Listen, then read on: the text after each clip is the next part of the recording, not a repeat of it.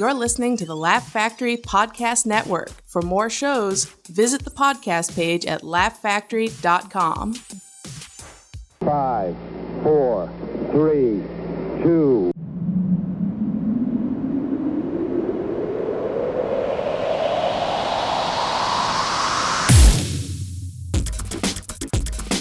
You're listening We're listening to to the Matty, Matty, the Matty, the Matty, and Anthony Podcast.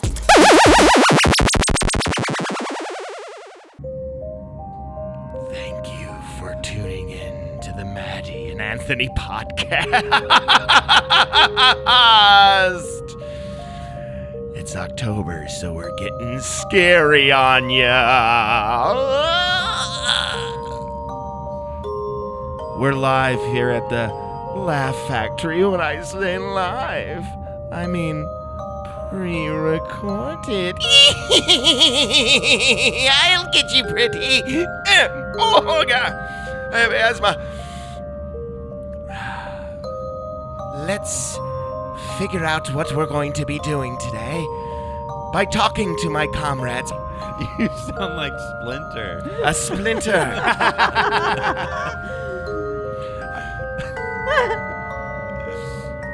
Please turn the music down. Turn it down. Turn it down. Didn't you guys think he sounded like Splinter there at the end? I don't know who it is, sure but it did. sounds like Splinter. You don't know who Splinter is is? that bad? Is that bad? Oh my god. Yes. Sounds Lea- really please scary. leave. No, I'm kidding. um, uh, Splinter from Teenage Mutant Ninja Turtles. Well, we should we should introduce the lady talking. The, this lady who doesn't know who the hell Splinter is. Uh, do you not watch Teenage Mutant Ninja Turtles? That was kind of before my time. I hate to say. Oh This my is a God. Caitlin, You're a woman Oh, named wow. Caitlin. Are you old enough to drink? yes, yes, Greg. How about Drag? Greg. Oh, uh, What's with these questions, Greg? Wow. Well, you know, when she said that was before her time, the Ninja Turtles, I was. I just mean, I was like three or four years old when that show was on. I think so. Oh, okay. Oh wow. So you weren't old enough to drink. Right at the time, yes. Wow. Why does that matter, Greg? Um. Because Wow. once I you don't get know. drink with a baby, I guess. Oh, oh, wow! Come on! Wow! I know there's a picture of never mind on the wall, but yeah. uh, wow! I'm while while Greg's uh, while Greg is talking, uh, I'd like to tell you guys uh, throughout the month of October, he's decided that every podcast he will be wearing a costume. Today he's wearing full on Rams uniform. That's the L.A. Rams. He's got the helmet. He's got uh, the pants. He's got some cleats on. Shoulder pads. Yeah, shoulder pads. He looks fantastic. Greg, wh- what was the inspiration for this costume? Well, Well, the Rams are moving to Inglewood. Did you sleep Man. in that? Yes, I did. In fact. Greg uh, always has to sleep with a helmet. It's kind of a thing that uh, you know, so his hair doesn't get caught in his pillow and everything. Isn't that right? No, I think everybody should have a helmet on in California. There's earthquakes. Oh, smart I think man. you You know. sleep in a eh, bunk bed too, right? they If you fall off, I fell off a bunk bed one See? time at summer camp. that's why I wear a helmet. Caitlin, will you tell us about yourself for once in your life? Uh, sure, if if I must. Uh, I work at the Laugh Factory. I'm a production production gal. I do it all here. How long have you been uh, doing that? I've been here since April, so too long. Oh boy, oh boy, we'll April edit of that what out year? for you. I'm kidding. I'm kidding. April kidding. of what year? This year, yeah. Oh, so what wow. is that? Like six six months now, almost. Yeah. Where are you this actually might be my originally? six month anniversary. Where are you originally from? Uh, I moved here from North Carolina. North Carolina, Southern girl. Yes, is So Southern you and gal. Tom- Southern girl. Yeah, you and Tommy. Tommy and I you moved went here to together? the same. We did not. Uh, Tommy and I went to the same film school, though. I was a f- senior and he was a freshman. Oh, young meat. Yeah. Do you think Whoa. you saw him ever? I did. In fact, when I was in school, I started like an improv uh, like club where we, like anybody could just come. It was kind of like a, I don't, yeah, a club. Sure. We didn't really have any after school activities or anything, so I started a club. And when I graduated, Tommy took it over, but I never met Tommy. I just knew that this kid Tommy took my took the torch and uh, And then he started doing stand up too. So it was like improv and stand up. He took it and killed it and did a great job. Great. And then you now work together. That's yeah, he got me the job. full circle. Oh, he got you the job He did, yeah. Okay. He uh, he asked me to act in a sketch for him, and uh, I was unemployed at the time, and I was like, dude, if you ever hear of any editing jobs, he's like, well, the Laugh Factory's hiring, and I started working Six like a months week later. later. Yeah, here I wow, am. what a good. To- Thanks, Tommy. Yeah, thanks, Tommy. Tommy. is our uh, engineer. He's currently. Um, Away He's on he's away on leave. Yeah, he's on a little vacation. He's vacation. visiting his I- family. I, didn't, I didn't realize that he joined the army. Yeah, Yeah. he joined the army for uh, a long weekend. now. We gotta start Rick's here. All right, well, he's here to promote Rick Glassman. Okay, here we go. I'm here to promote Rick Glassman. No. you can Yeah. play the music and hit Ye- record. Yeah, whenever you're ready. Okay. Ready. Hello, little boys and girls, and how are you? Our special guest is here right now. He's from the first episode podcast with Rick Glassman and John DeWalt. His name is the first out of the second. But maybe I'll tell you which one it is, my pretties. And their dogs, too. Ladies and gentlemen, Rick Glassman. Hello, Rick. Hello.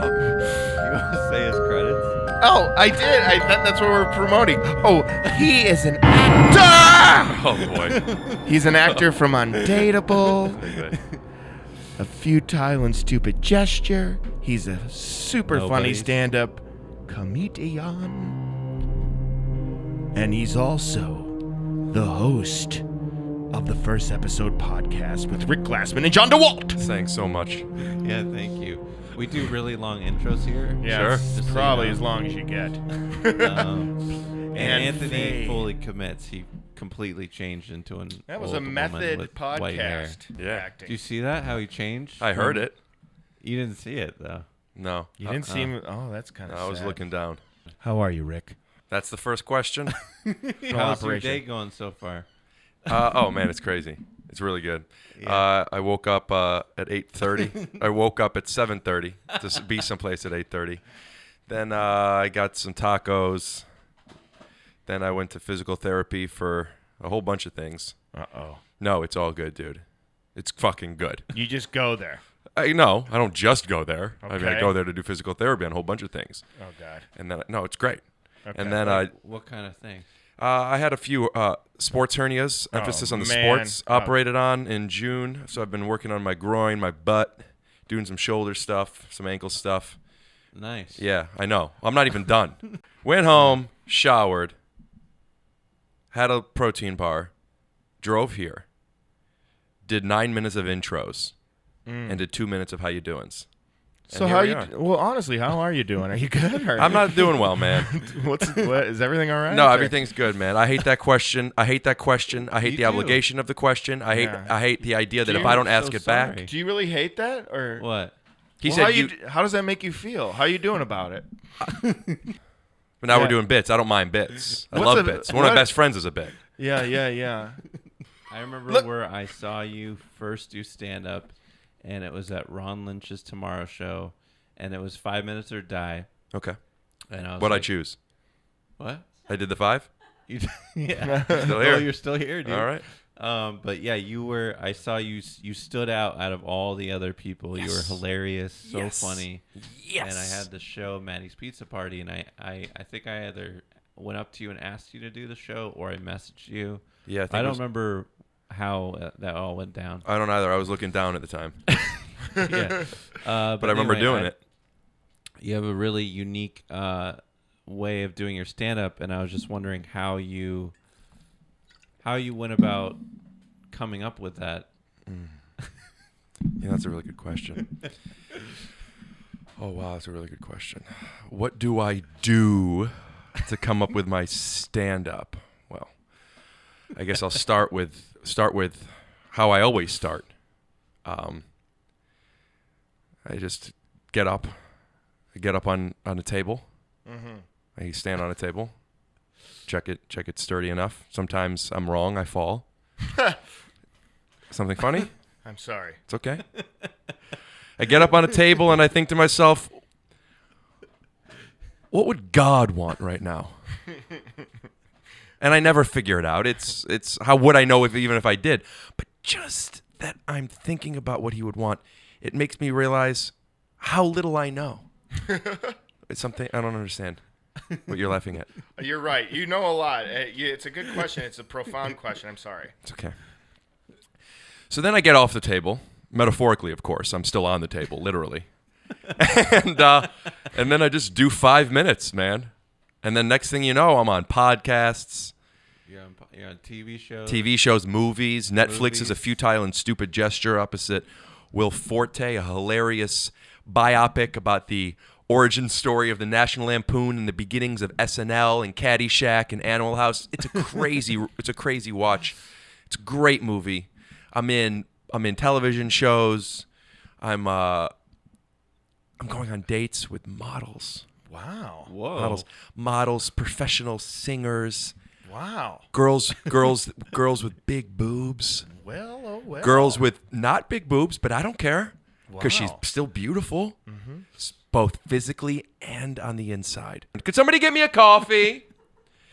So basically i'm on a table. I'm making out with models singers. They think i'm funny. They got this whole spectrum of titties. Just ice. Thank you. Almond milk.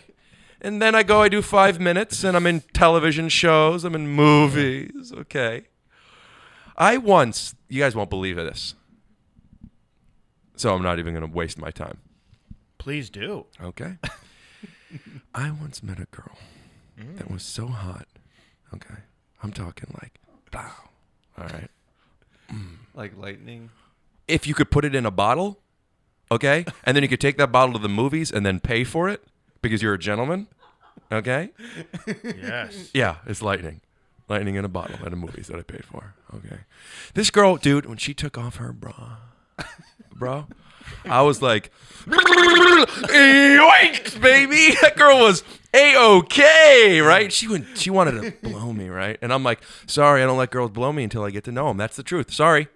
That's Is nice. that a true Rick? Glassman Kinda, Thing? kinda, kinda. The truth is, the truth, the truth is, the, I, I, I, I, um, I get pretty nervous when it comes to the physical stuff because if I don't know the person, it's tough to be present with it because it's almost like, what are we doing? What are you doing to me? What am I doing to you right now? And it's like I want to talk about it, but you can't.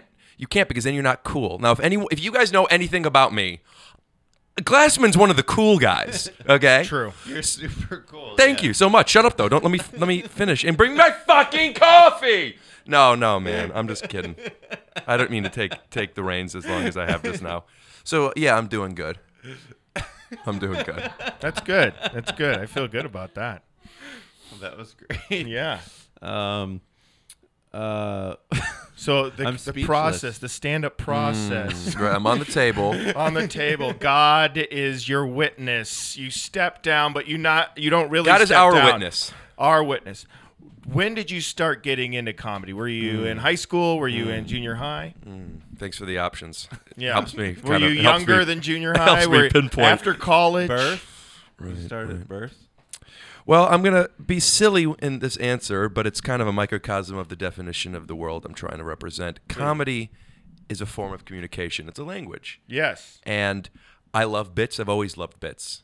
A lot of people um, don't like that about people, but specifically me. It could be annoying. It could be too much, and I get that. And I've tried to try to understand that better. But I've kind of accepted it at my age. I'm 24. That uh, that doing jokes and, and and having sincere conversation or at least communication with somebody, they're not mutually exclusive, right? And I've kind of developed through defensive behavior this language of comedy, of doing jokes, of communicating my insecurities in jokes and validating my confidence in jokes and everything in between. So, how long have I been hil- hilarious? My entire life. Right. what was your first word? My first word? Yeah. Do you remember? I, I, I don't remember, Oh, but it, but my but I could text my mom real quick and ask. that would be cool. Okay. Do your parents support you uh, Yes. in this uh, in this endeavor? Oh, I thought you were going to say something else. Like no. financially, Did they, they send you money. Yes. No, uh, no, I send them money, you Yeah, did, did, have they always? I, I feel like you.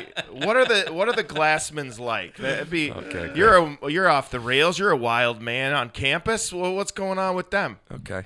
Are like, Yeah, your yeah. research. Google the Glassmans. They're Uh, great. Are they? Yeah, so the Glassmans are great. I got, I got. Uh, what are you doing? Is that a picture or video? Video. man, I don't. I, I asked beforehand if I was gonna be on video. And now you are. Yeah, he did. He didn't want to be on video. I don't mind being on Oh, video, oh, but oh, can, oh, let me give you let me give you a, a, kind of a- an analogy here.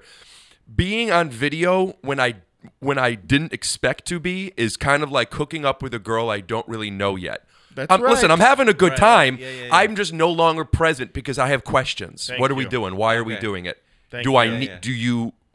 Is what type of? How do you It's- like it? You know what I mean? Yeah, it was just because uh, we were having so much fun. And I love it. I, I Oh. don't mind you doing it. Take more video. I'm just saying I have to acknowledge it because otherwise, um, I get a little confused. And if Yeah, no worries. if there's confusion in my mind while I'm talking about something else, I'm I'm making dinner while I'm thinking about you know uh, how am I supposed to juggle? Does that make right. Sense? yeah, yeah. Does it? Because I just made that up. That was so how does good. that make sense? That was really good, though.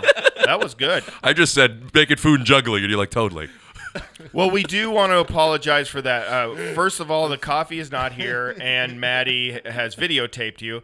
You don't like to be asked how you're doing. This is really a train wreck for us, and we're sorry. And, and you're a good man. sorry, man. Uh, you, you know, I, I should have researched the Glassmans, and now I look it up, and the Glassmans are both king and queen of a country, which is really cool. Wait, Uh, what? His parents are king and queen of a country. That's what it says here. A country. It very. It, it says in quotes too. Uh, that's what it says. Um, so, Rick, can we talk to you about this uh, podcast you do with John DeWalt? What, you just started this out. Well, we know we we started it Yeah, years yeah. ago. So John and I have been friends since middle school. And for 25 plus years, we've done tons of podcasts. Before podcasts were even a thing, we were putting them on cassette tapes, bringing them to school. Very we were nice. coming up with, we're trying to find like the right concept, and we never figured it out. Ultimately, we did, we have like this archive of hundreds of all of these first episodes to different podcasts. So we're we figured we're sitting on all these things since since middle school. Why don't we just start posting them now? We have them. Um, so it's called the First Episode Podcast, and uh, love it. they're in no particular order. Uh, it comes out every Monday. We just posted one, um, the McDonald's Bros. That we recorded in 1999. John and I both worked at different, but we both worked at McDonald's Mm. in high school, and we record. We thought we would do a podcast about McDonald's, and you know, What neighborhood did you guys grow up in? he grew up in Illinois. I Yeah. grew up in Cleveland. We met at camp. We became friends, and we did stuff. We, we would visit each other, and You met in camp? Is this is this true? I, I can't tell with you. Well, no, no, th- no, this okay. isn't true. The, the Because truth, I do know he grew. I know John. I know he grew up in Illinois. So now I'm like, what is going on? Is this true? Yeah, well, I'm letting you in on a secret that I don't know if we ever wanted to tell people, but the truth is, I met John when I moved to LA. This podcast is a concept piece. We didn't really record it in 1999. We're kind of doing them now, but the idea is we have hundreds of these first episodes from all the, t- you know what I mean? But now it's not as fun anymore now that you know we do it now. But I also didn't want to lie to you. You know what, guys? Can we edit that out? Uh, Rick's getting very, Don't very emotional. Don't edit it out. Bleep I- it all. Have like Yes. nine seconds. I need bleeps. that out. I need. I mean, he. I mean, that was too much. He started crying. I, didn't, oh, I wasn't crying. You, were- I wasn't. I crying. was crying because I was emotional. Yeah, but I wasn't crying. I know I lied. See, Matty, that's the tell- whole was I crying? No, it's No. another concept No, thing, and weren't. I was lying. Yeah. and But and, I- and so edit that cry, part so out I'm too. Not really sure how you cry. Matty, why are you videoing him again? I'm it's really weird. He Um, asked you not to. Uh, so you worked on Mm, uh, mm-hmm, Undateable. Uh, what was that like, Rick? Funny, funny question, actually. And Yes. how did that come about? How All right, right, right. Well, Bill Lawrence, who is was my boss on Undateable, he created Scrubs and Spin City and other shows, and Yeah. he saw me at the Hollywood Improv. I was probably destroying at the time. A lot of ladies I mean, I don't know, 12, 14 on stage or off. in the front row, go, doing grabbing. You know, I don't want to say it, but they were loving it. Yeah, well, that that that was a descriptive. Sounds uh, like uh, you. That was a story. That is who you are. That is who the, what I make. So then I booked it, dude. then I got the show. awesome. You didn't have to audition. I had to audition. I got to audition. It's important that we we stop saying what we have to do and appreciate and have the gratitude for understanding the opportunities that we do get to do. So wait, you're saying you're saying on the record that you that he hired you, but you decided you're going to audition anyway. What I am saying is, I was given an opportunity to audition. It wasn't an obligation. What mm. I'm saying is life is our perspective. And the moment we recognize that things are what things could be what is best for us if we learn to define them as such, we're going to stop thinking about I have to go pick up my clothes from the cleaners and recognize, wow, I could afford to have my $200 button down shirt pressed. Right. And it is. I have a $200 button down shirt. Oh yeah. Yeah, rag and bone. I even had it fitted. So it's probably like even more than that now. What color is a shirt like that? Gray and white. What do you think is going to be blue? It's 200 bucks, you idiot. That is true. Gray and gray and white's a good color. Do you have Uh, any fitted suits? Glad you asked. Three of them. what am I new? Yeah, I got one in London. I got one at Burberry, and then I got one from uh, someplace who they got it from. Um, it's a, it's, it's like a, well, come on. Um, Men's Wearhouse. no, uh, uh, maybe if you s- make some suggestions. Hugo Boss. no, wait, it- wait. it's um, it's uh, A guy who knows a guy. no, funny stuff. Really love what you, you, thank do. you, thank you. it's easy to talk ourselves out of things. Why don't we talk ourselves into things? Why don't we talk ourselves into getting me a gosh darn coffee with ice, almond milk, okay, in a metal or paper cup? Maybe that's what they were. Wa- it probably hasn't come in say because you didn't describe the cup yet. Oh, okay. You- They And were your waiting for you to thermos. describe the cup. I'm sorry. You're not I- supposed to say they. You're supposed to say you don't, don't like to be called they. Who's they? I think you're supposed to say African American. Oh, right. We Uh, can get you a coffee. If you No, really no, no. I was one. just doing confident yell guy. C L C Y G. so you met John DeWalt uh, in Mm. Doing Illinois back. at- No, I at- met John DeWalt at doing camp? background work. You already blew it. met John doing background work in Angels and Demons. Ooh, Yes. Wait, really? The That's movie? awesome. The book. oh, What is this guy? Could somebody get him a coffee? Aye. Swing. I just don't like Got you, that. bitch. I didn't like that Angels part. That, and Demons. What that was a book. What was uh, Angels and Demons was the, the, the, the sequel to uh, the Da Vinci Code. Tom Hanks and Ron Howard and me and John. that's And- really cool. Oh what yeah. Was, what was it like being a background actor? Ooh, I did that for the first year and a half. I had to. Yeah, yeah. yeah. Uh, it was my I've job. done- I did it too. Yeah, I still I love it. I loved it then. I love it now. Um, when my friends have shows or movies, I like to go and visit, and I do background in their productions. I have a reel that I put together of different things that I've been in background over the past ten years. I it's kind of I love it. What makes you tick? How do you tick? The dopam the dopamine of a of, of of of of doing jokes, the oxytocin of true friendship, the endorphins of a good workout, and my mom. Those things Yeah, get yeah. me going, my friend. How are you? Mm, this is good. Thank you for the coffee. What's that? How are you? Pretty good. Pretty good. So I actually I, I Mm. went to, to a taping of Undateable, and you guys were hilarious. Um, Oh, thank you Was- so much. was it What's just- your name? Rick has taken off a football jersey and handed it to Matty. Tiffany, Tiffany, um, with a deep voice. So Um, you're Was it distracting for you to work with a live audience? Because I was you used several cameras, right? It was a multi-camera. Yep. What was that like, Greg? Uh, So yeah, it was live studio audience show. Um, I'm very comfortable in that. In fact, feel very safe with that.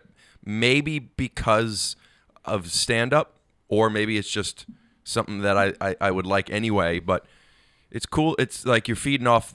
There's an energy there that you Yeah. get to feed off of. Um, and the first two seasons we did it. It was always in front of a live studio audience. The first two seasons we did it kind of standard, where we tape multiple takes and then the episode comes out. The third season we did it all live. Oh, And that was doing it- crazy. It was really cool. Yeah. We did um, uh, uh, an episode at five o'clock for the East Coast feed, and then another episode at eight o'clock. So at five o'clock, Oh, wow. we did it all the way through, one take, a half hour, and then we had two and a half hours to chill, and then we did another take, another another episode, and that was maybe the coolest thing I've ever been part of. I, I, I I've done live television and like interviews or like yeah, like reality style things. But to do like a show where I'm playing a character and it's scripted and people forget their lines or we're going too long so we have to edit stuff out or we're a little short so we have to add stuff and uh, it, it was just cool, man. And I'm doing it with some of my best friends. Some John DeWalt and his wife Allison were writers on the show, and uh, my friends, all my friends, uh, the guys on it were my friends, were part of it. I've been friends with a few of them for years before the show even happened. That's awesome. It was cool. What was the? Uh, how much time did you have to prepare for a live uh, taping? Same as any show, you rehearse for a week. The thing is, our show was, uh, they changed a lot. I mean, uh, we would get new scripts on Friday, and we taped on Friday. So we would have to relearn blocking, and and then there would be sometimes where we would be done, and then we have an hour and a half to, to get changed and to eat and to get in hair and makeup, um, and then we'd go out to do. With multicams, you do an introduction in front of the live audience so they could get to know you, so they could laugh and enjoy you, you better. Right. Uh, and we would right before our introductions get new pages for new scenes, and it's like, wow. Oh but my but God, it was, was kind that stressful? No, because it was kind of built on the foundation of we're selling this as a live show. So if there are mistakes, um, four out of the seven cast members were stand-up comedians. Um, there was like this idea of if they mess up, how will they recover? So there was this safety net of like, oh, it would be funny if like not that we're trying to mess up, but we Right. know that our friends got our back and we could recover. Um, sometimes for the West Coast feed, which kind of was like like the senior year of high school, we already finished everything that mattered. Let's do whatever Yeah. we want for the West Coast feed. Uh, Bill, my boss, would give us like tell me some a joke that not let the other people know about it, and vice versa, to kind of fuck with each other. Oh, and I don't know if that's it made for a good television show because people are like, what? Are the like we would do references of stuff like we acted as if like we were friends. Nobody knew who we were. People don't even know my character, let alone Rick Glassman, the guy playing it. So when people are making references about my Instagram, people are like, "What the fuck is this show?" you know, what are you talking about? But it's like it was so much fun to do. You know, awesome.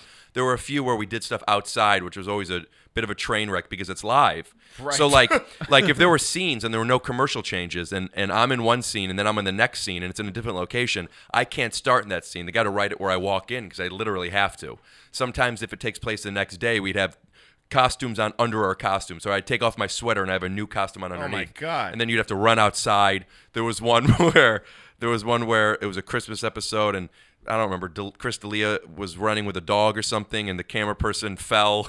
but like that's on the thing, so camera person falls, and like I don't. It was just a fucking wreck, dude.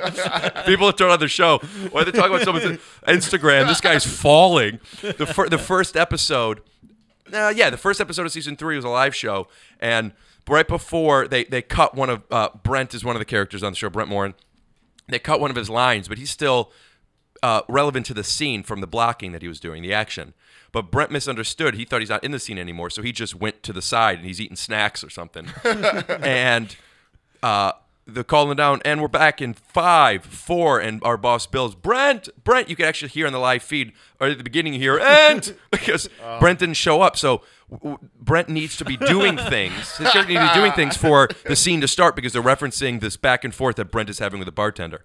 So eight seconds of silence later, um, Ron Funches said, um, uh, "Oh boy, okay." and then Chris Chris uh, D'Elia says, "I wonder where Brent is." Brent doesn't exist in this world. You know, the character's name is just the people are watching this show. I wonder where Brent is. You think that's weird? What about that? And then it cuts to me doing my B story of acting like I'm blind. And it's like, what the fuck is that? What is the show? Camera guys are falling. You know, but yeah, it was oh fun, oh my man. God. I wonder where Brent is. Uh, That's the first episode podcast. also, check out The Sixth Lead. You can check that out at the thesixthlead.com. If that doesn't work, check it out at rickglassman.com. Wait, are we ending the show? Is yeah, I'm going to get out of here. Tell, tell us about the sixth lead. Hmm. I was the sixth lead on the show, Undateable, Right, which right, which right. means I was the sixth on the call sheet, and i in a way, it was like you're the sixth most important character on the show. so I had this idea of making this little side series of what it's like to be the sixth lead. So I made this Curb Your Enthusiasm esque. Everyone is playing a version of themselves show.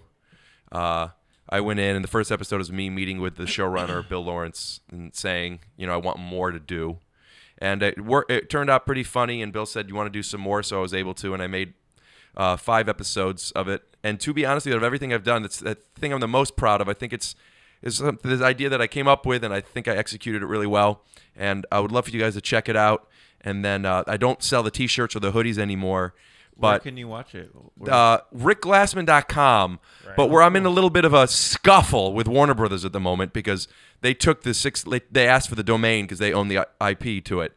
So as of today, today I've been emailing back and forth. Either give me the sixlead.com back or let's put the site back up. So maybe come Halloween it'll be up. But it is at the rickglassman.com at the moment. so you're on that show, Nobody's. Yeah, Which that is- show's canceled too. Did it get canceled? Oh yeah, I got on it.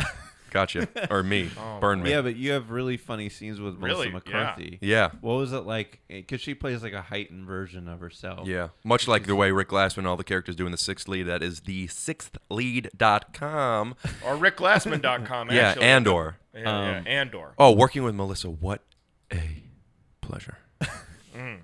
You watch the woman and you think to yourself, oh, yeah, she's a star. Right. She has that quality. She really her. does. She's just, you, you get it. You just watch it and it's like, oh, yeah, these are the things I've seen in the bloopers and extended scenes of the movies. She's just fucking fire. She's fantastic. so she's not really mean like she was on the show. No. No. No. Okay. I don't know. Once we called cut, she said, "Get the fuck away from me." So I never really got to know her, but I think she's a sweetheart. I'm just kidding. She was very nice. Oh, that's great. Yeah. That's great, man. Um, who? What's your character on that? Who do you play? I play a guy named Dave, who was the young showrunner that came in to run their television show because they were inexperienced. And the truth is, Melissa McCarthy's character in the show is producing the show, so she was kind of the boss.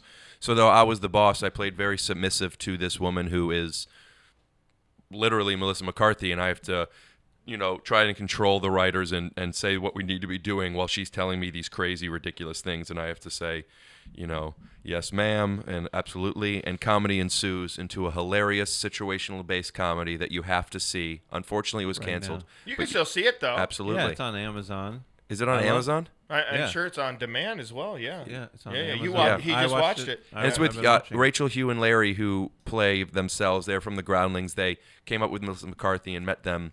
They met each other then, and that's kind of the inspiration for the concept of their show.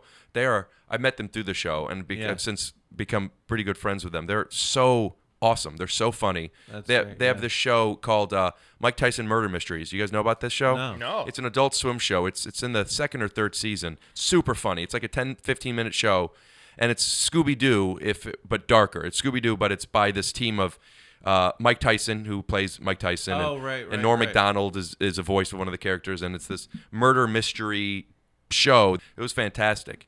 Um, and they, they it was my my first animated thing. They they wrote a character um, and I went in and did it recently. It- I, I don't know when it comes out, but it was super fun to do, and it's cool because I wasn't there with Tyson, but Tyson is going to be saying Glathman a whole bunch. Oh, that's pretty great. yeah, because they pretty named him great. Glathman.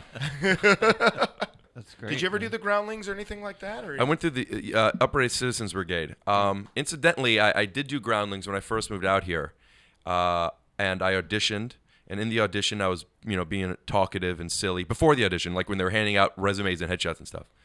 And they, uh, and I was talking to someone behind me, and and they said, "Just get out." I was like, and I had always wanted to be part of the Groundlings, and and I said, "Huh?" And to get out, and I was so upset, like I got kicked out of this audition. Oh my And, god! and I, yeah, and I, I went and I talked to the people at the Groundlings, and they said, "Listen, we weren't there. We have to take the teacher's side. It, it is what it is." And so I couldn't do it. So a year goes by. That guy's not even there anymore. I'm like, I really want to audition, and I just uh, auditioned again with a fake name. And they said, "Great." And you sign up for the class, and I paid with my credit card, and I signed up. And the day before class, they they saw because my credit card was Glassman, and I gave a different name. They kept a record of that, and they said that I that I tried to sneak in, which I did, and I am now officially blacklisted from the Groundlings. Is this Yeah, real? I have since I have since performed there like on other people's shows as a guest. But you were joking around. You didn't do anything wrong. It's not like you were. a good my a good friend of mine, Tony Cavalero. He is on the main stage of the Tony. Groundlings. Yeah. Great guy.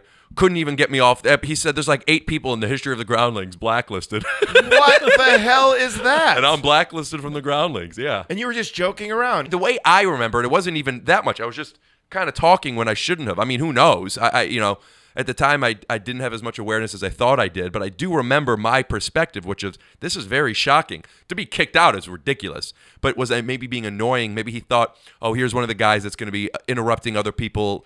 You know, best best remove him from the class, and I, I don't know. But then and then I just try to sign up in a different name, and I'm blacklisted. It's it's hilarious. Un- And it's fine now. I'm not. I don't need to go through these classes. But at the time, I was like, I was devastated. You wanted to do it though. I, I You- groundlings. I knew what the groundlings before I moved to LA. I was like, this is where you know, this is Will Ferrell. I mean, this is Right. This is the spot. you know what? At this point, it's a it's a badge of pride. Uh, Yeah, when, yeah, when. I'm one, I'm one of eight in something, you know. Yeah, yeah, And. I'm not going to go and take you know zip zap zop classes at this time. so you know, it is what it is. Yeah, yeah. totally. Unbelievable. I got Any it. acting classes at all? Yeah, in college, I, I studied theater, and then when I moved out here, I was taking acting classes. Um, Where'd you go to college? Kent State. Kent State. Yes, Yes. yes, yes. And what Midwestern kind of, man. What kind of uh, theater roles did you play? Like uh, Henry VIII or I did Henry VIII. Shakespeare. I, I don't. re- I don't remember. remember? I really don't remember. yeah, it was a long time ago. so- Yeah, I, I don't remember. I I did like three plays, um, and uh, I I just don't remember. I, I just I, I played a lot of basketball. You're College. really? Did you play for Kent State? I didn't play for Kent, but I did play at Kent Okay. for the intramural teams, of which I was undefeated. Oh and I have a T-shirt to prove it. Never put it in the dryer, so it has not shrunk. I've seen this man play basketball. Very good. Thank you so Really? much. He is really good. He had It his is- own team, the Rick Glassmans. Yeah, for so long so, so so when I first moved out here, a connection that I made to comedians, which was is something that I, uh, I very much was and am grateful for, was that I play basketball, and there's a status, you know, in in in this business, as there are with, with many businesses in social, blah blah blah blah blahs, But when I came out here, there's these headliners and these comedians that I'm that I know of and I'm fan of and I like, Yeah. and and they all play basketball. So you know, I was playing with them, and and and as a good basketball player, and I don't want to say I'm a good basketball player because I'm a fantastic basketball That's player. right. He's good. He's It was fantastic. like, oh, I had value add to these people that that otherwise I wouldn't at least had the confidence to feel that I did. So there was uh there in this there's a basketball league in the comedy store. They had been in it for for years and years, and there was a comedy store league back in like the Letterman days. There was cool pictures of, of them in the comedy store jerseys, and I played with them, and uh and then there was a lot of people on that team, so I wanted to have more time, so I created another team. So there was two teams. Ultimately, it evolved into what is now just the comedy league. So the whole league is just different teams. There was the comedy store. There's a UCB team, which is the Upright Citizens Brigade, where uh, I was taking improv lessons. There's an improv. There's an agents and managers team. I mean, there's like it's a comedy wow. thing, and and uh, our team were the Rick Glassmans, and we won four out of six years. Is that true? it is. Four, uh, did you ever lose? Were you Yeah, like two times, four out of six, you idiot. And Uh, okay, and and uh, uh, and win like winning. How many did you win? Well, yeah, we won four. Four out of Okay, six. okay, okay, okay. So stupid. And uh, yeah, so uh, basketball's great, man.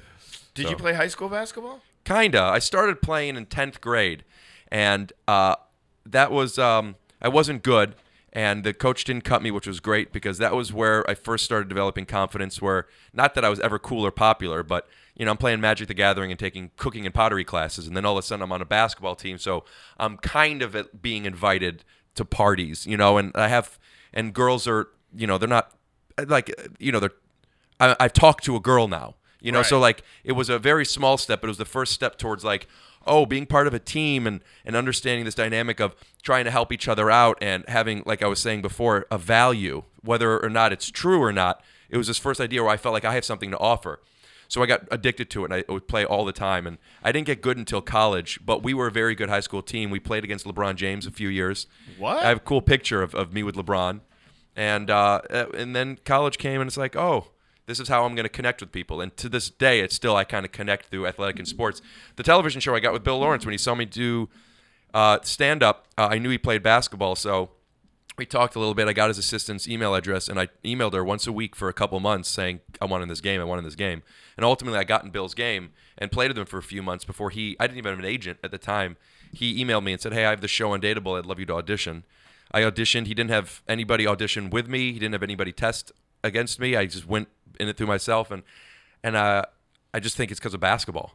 That's great. That's The awesome. thing that gave you confidence Yeah. too, which is amazing. Yeah. Yeah, that That's is a great that's a great story. Thank you so much. I made it all up. No, you didn't. no, no, I was kidding. That was- uh, I cannot imagine you being kind of like uh, uh, non-confident. You're so confident. You, you just you ha- when you perform on stage, you uh, sell your jokes so well, and I'd say you're probably the only one that can sell the jokes.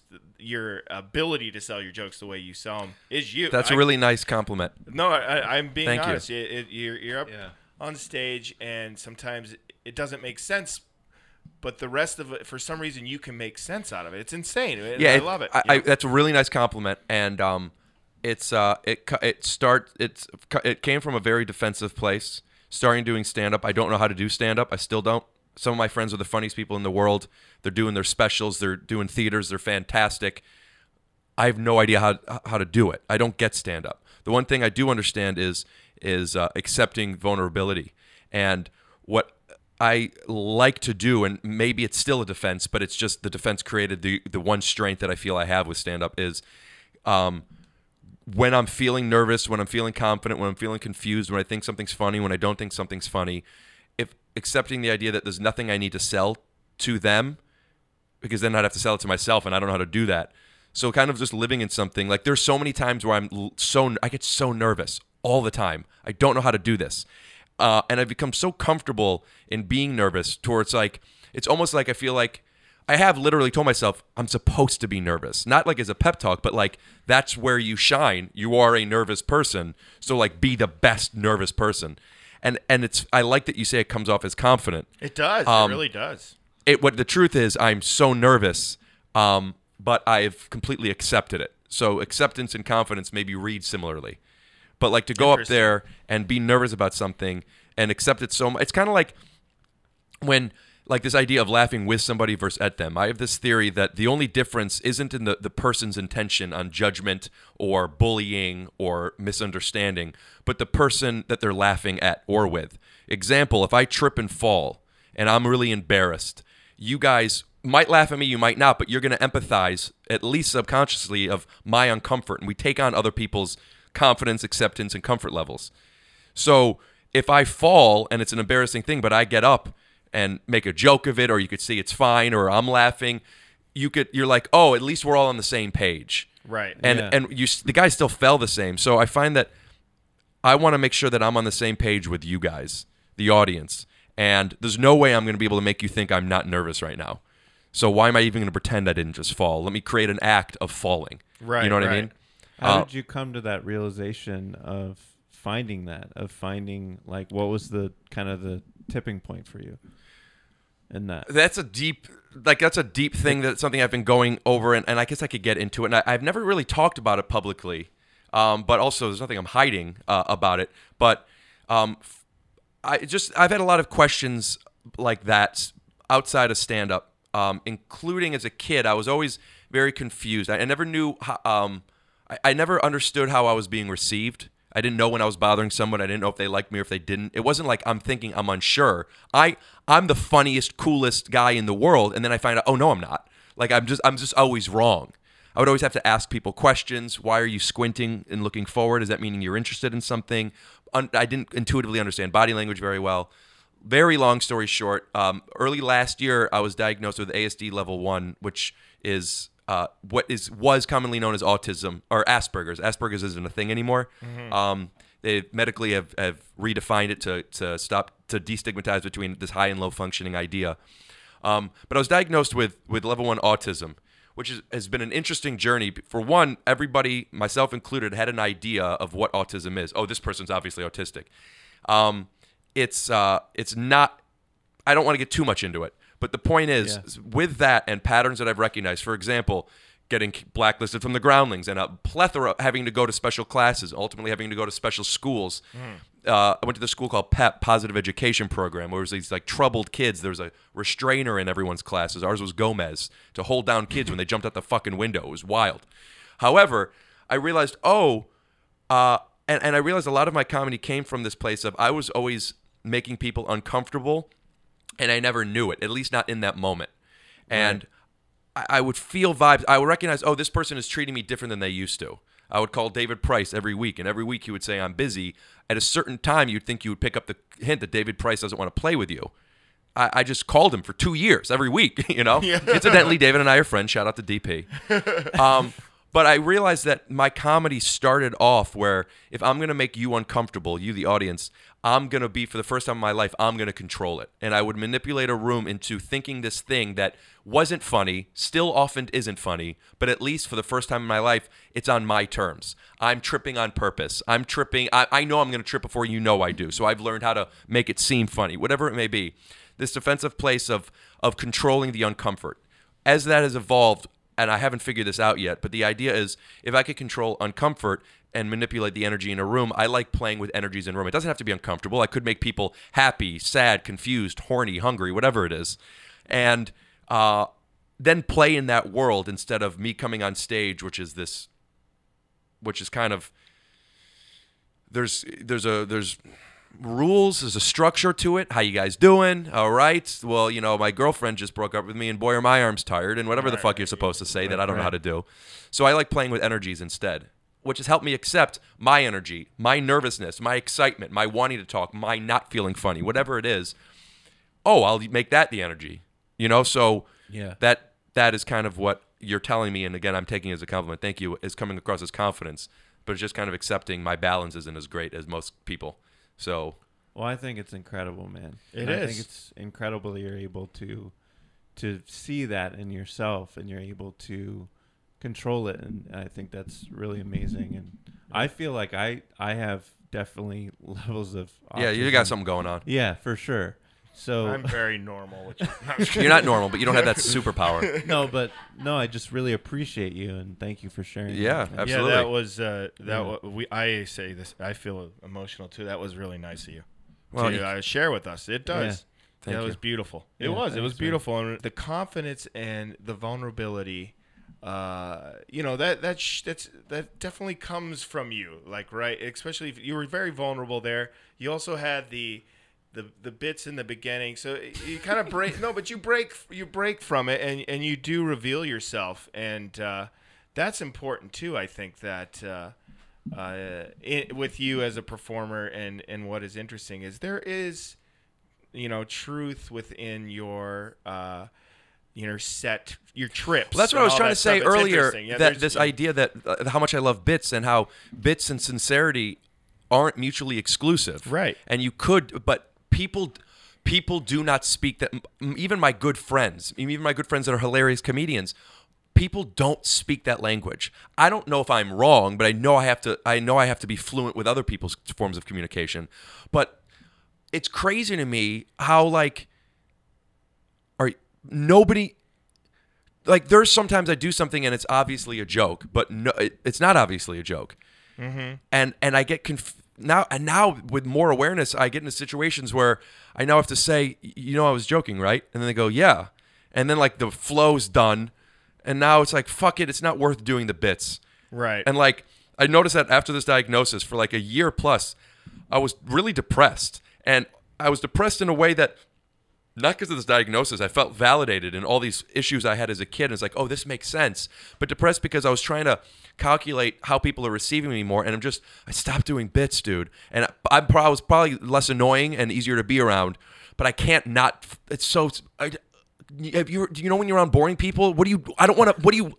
I don't want to be around you. right You know, like you have friends that are kind of grandfathered in from back home that you've known forever, and then you go back and they're like, "Oh, I- you know, yeah, my sister's." but I don't. Come on, bits, bits. right right So yeah, it's a fine line that I don't quite know how to dance, but I will tell you this: it goes straight, and I'm moving forward. Let me get another iced coffee. we're talking with blacklisted groundling The incredible Rick Glassman. Yeah, the incredible. Uh, yeah, I- That I was think amazing. that Thank is you. interesting. I when I was a kid, I was very similar to you in the fact that uh, I I met this kid named Tim Warren, and he used to say, "Just kidding," and I think that I think that literally every fucking word I would say ended in "just kidding." You you did it too. You're saying I was the same. Th- yeah, I was always joking, but I had to say just kidding because I think I was always getting in trouble in school and this and that. So I had to say just uh, very serious, very you know, uh, obviously dry if everyone's just staring at me. Just kidding, just kidding. And this kid did that, and uh, that was uh, my nickname and, uh, throughout. Was just kidding, because I it was a twitch. You know, like Greg Buckman. I don't know if you know him. He says "wow." I always said just kidding. It was a real thing, and I had to like need to break. see it more. I had to break free of that uh, because I wanted to be n- more like yourself where like i'm sure that was a difficult task to always be doing bits but i didn't like having to say just kidding so so if we were friends in high school it would have been a mess for everybody else but we would have probably had a good time I have an intimate relationship with just kidding. Yeah, yeah. It feels like if I say it, I'm losing. yeah Um, when other people say it, it's like I know. yeah yeah yeah you know and it's and it's just like but but also you have to ask how you doing? Good how are you? Just kidding. You have to do these things Yeah. because this is how we speak. We being this this culture that is, has has handed had the rules handed down to them and they're like all right i'll shake your hand even though it's wet. It's like why are we shaking hands all the time? Why do we have to open the door for everybody? So, um, what advice would you have to young comics and people coming up trying to do stand up? What, what would you say to them or actors? Well, I haven't even figured it out yet. So I would say this is more a microcosm for like growing, whether it's as a Yeah. comedian or or into whatever it is that you if you've even realized want to become. Um and it goes back to what I was saying about what you um, possibly incorrectly perceived as confidence, which is acceptance. And it feels a little corny saying it, but I, this is something that I've been thinking about a lot. And there's only so much that we could control uh, within ourselves. There's nothing we could control outside of it. So it's already a battle there. Um, and a lot of things that we want to control, we want to control to manipulate how we're being perceived. And the truth is, I could try and, and be cool or not annoying or whatever, but I have still I have no idea how people think about me, and everybody thinks about me differently.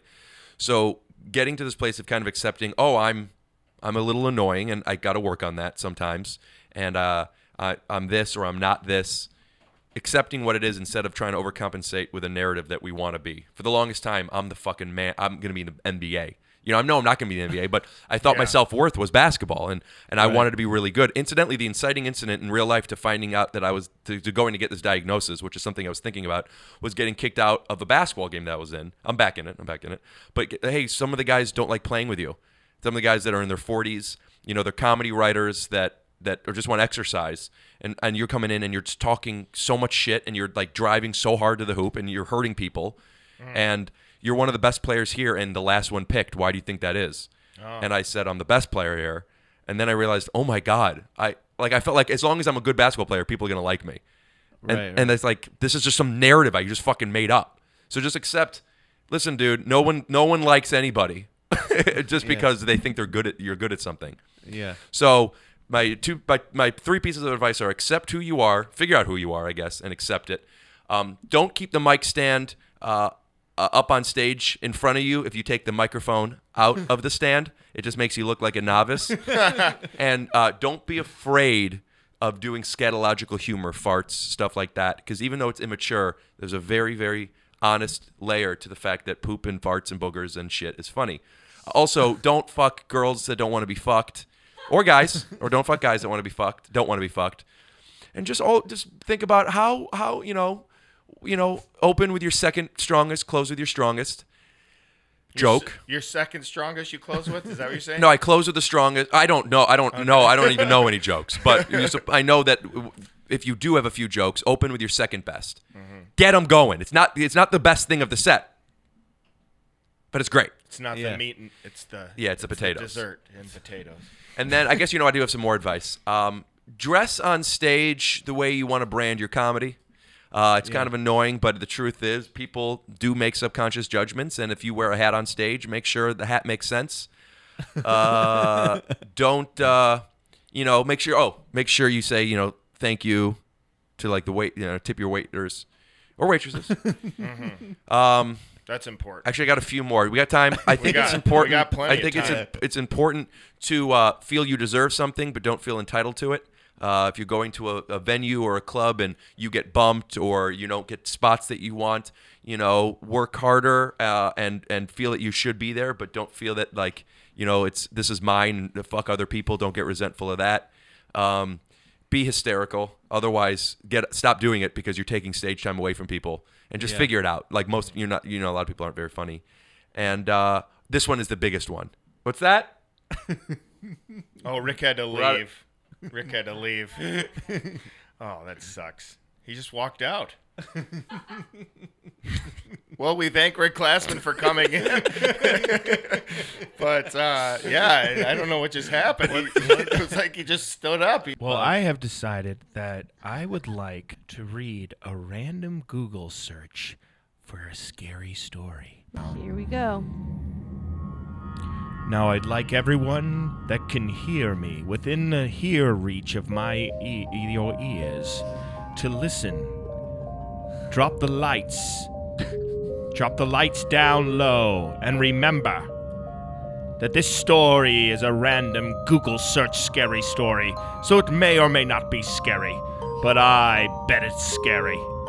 Today's tale is called Crybaby. It's by Death and Terror.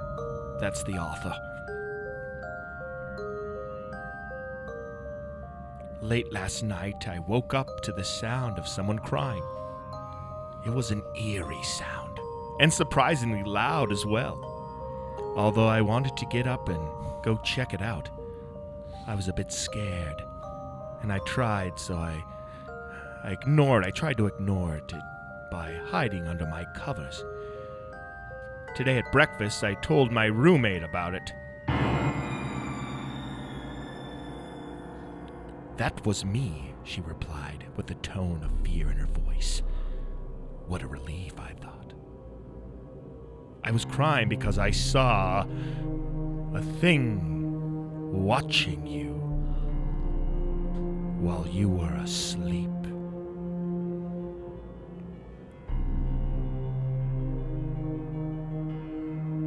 If that isn't eerie enough, this story has another caper that I'd like to bring up on my own. This is a little improv from that story.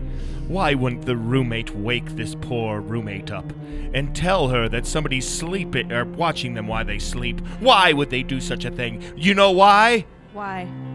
Because it's a creepy, scary, random Google search story.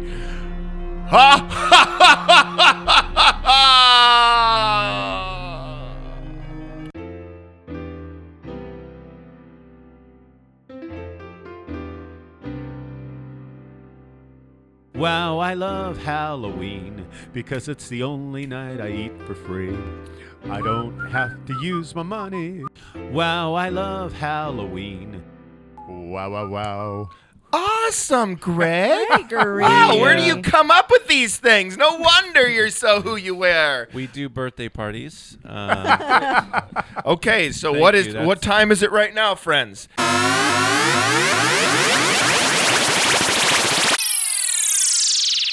Go.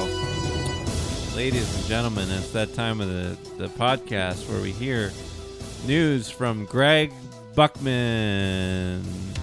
Well, okay, I am not making any of this up. Wow. This is all true, and I'm going to get really serious right now because this is a really serious, crazy thing that happened. Well, a woman accidentally burns down her house while trying to perform exorcism on sofa she believed was possessed by the devil. Wow, she says, I am telling the truth. Uh, wow, Jolene Wynn, 53, was so convinced the devil had taken up residence in her sofa that she took a match to the piece of furniture and lit it on fire. Wow, firefighters in Louisiana, Louisiana, wow. USA were called to the scene before the fire marshal later arrested Mrs. Wynn when it became clear she had started the blaze. Wow. When Mrs. Wynn was booked into the Livingston Parish jail on Friday for Fury Ritual, an act she claims she undertook to get the devil out of her sofa, I don't blame her. Wow, but devils like fire. Wow. So he probably enjoyed it.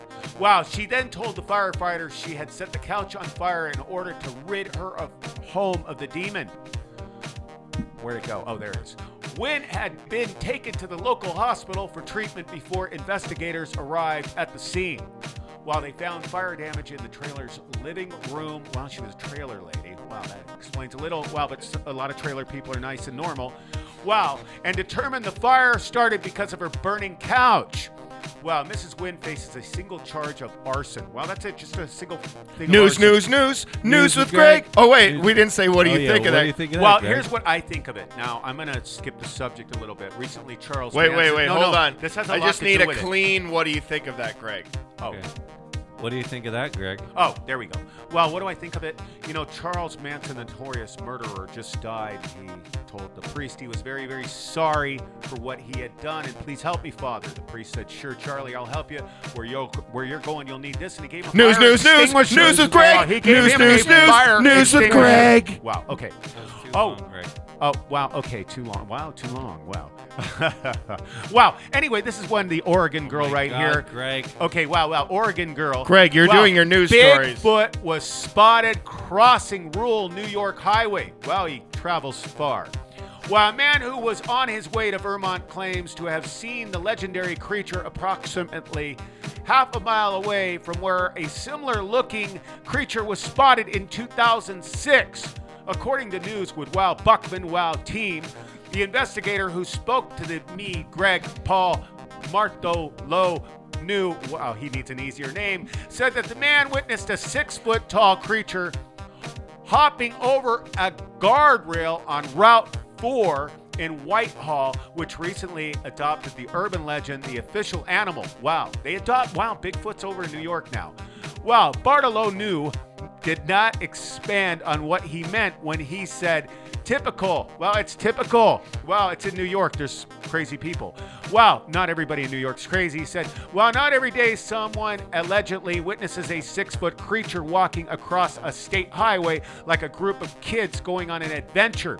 Wow. While the eyewitness declined to name because of the possible ri- ritual, though he did tell Bartholomew the creature was hairy. Wow, he was hairy. Hairy. Wow, and had two legs, wide shoulders, and a small, wow, neck. Wow. With a description like that, maybe Bigfoot could try out for the Giants' offensive line. Well, and they do need help on that line. While Bartholomew added the August and September are popular months for seeing Sasquatch jaywalking across the street. Well, whether it's a migration, I'm not sure, but there's a real consistency with the reports. People will be driving at night. Wow, and guess what? He described seeing the same thing. Wow, he said, wow, a forest road in the most likely place for a person to have the opportunity to see the creature. Wow. Well, unfortunately, the driver did not take a picture of Bigfoot. Well, and as an event happened too quickly, nor did have a footprint. Nothing less, Barta knew. Bartolo knew. What do you think of that, Greg? Oh, wow. Yeah, Well, what do you uh, think of that, Greg? you know, I've always wondered. My mom used to tell me there's no way Bigfoot could survive because what would he be eating? News, news, Uh, news, oh, wow. news with Greg. News, news, news, news with Greg. Wow. Okay. Um, Caitlin will get back. She's from Oregon. She's seen the creature. Wow. I'm not making it up. Wow. A witch doctor in for stealing a bicycle. Wow. He stole a bicycle. A witch doctor. Wow. A witch doctor in Chumbawambo who was at large. is in police custody following allegations that he stole a bicycle. While the suspect, Isabel Wadey, 23, was arrested on Sunday, while according to Chamawamba Police Station, Foster Benjamin, the incident took place at a drinking joint locally known as a PA Anabanda around F, whatever, MFER market, along with Twawa Fatuwa. Must be a foreigner. Wow. Benjamin said that the, during that time, Waddy sweet talked Fred to borrow him a bicycle to get to the nearby grocery store to buy cigarettes. wow, I quit. Wow. Instead, he vanished into thin air after he used a witch doctor potion. Witch doctor potion. That's that's crazy. Uh, maybe one for my wife. Wow. Just kidding. I love my wife. Wow. Since then, he had never heard of until he was spotted rubbing a chicken blood on his chest. He was rubbing chicken blood on his chest. Wow. Well, when he was confronted, Waddy claimed that some criminals had robbed him of the bicycle and he was rubbing chi- his chicken, the chicken, blood on himself to find them. Wow. Rubbing chicken blood on himself to find him. There was a lot of black magic there. What do you think about that, Greg? Well, what uh, what do I think of that? I mean, uh, uh, rubbing a chicken with blood on him and witchcraft. News, news, news, the- the news bike- with Greg. News, news, news, news Wow. with Greg. All right, Wow, folks. wow, Thank you so much Thank for so listening. much. Uh, thank you, Rick Glassman. Thank you, Laugh Factory. you, Thank, Caitlin. Thank, Thank uh, you, Anthony. Thank you, Mother I miss Earth. you so much. Thank you for being back, Matty. Yeah, We love you. Well, we Yeah, love it's you all right. too. We love Uh, everybody. Thank you, Greg Buckman. Wow. Thank you, Greg Buckman. Oh my I don't god. appreciate I'm it. just kidding. What about me? I'm, I'm just a little boy on a dancing street. Can't you see? Wow. I was So just show. kidding.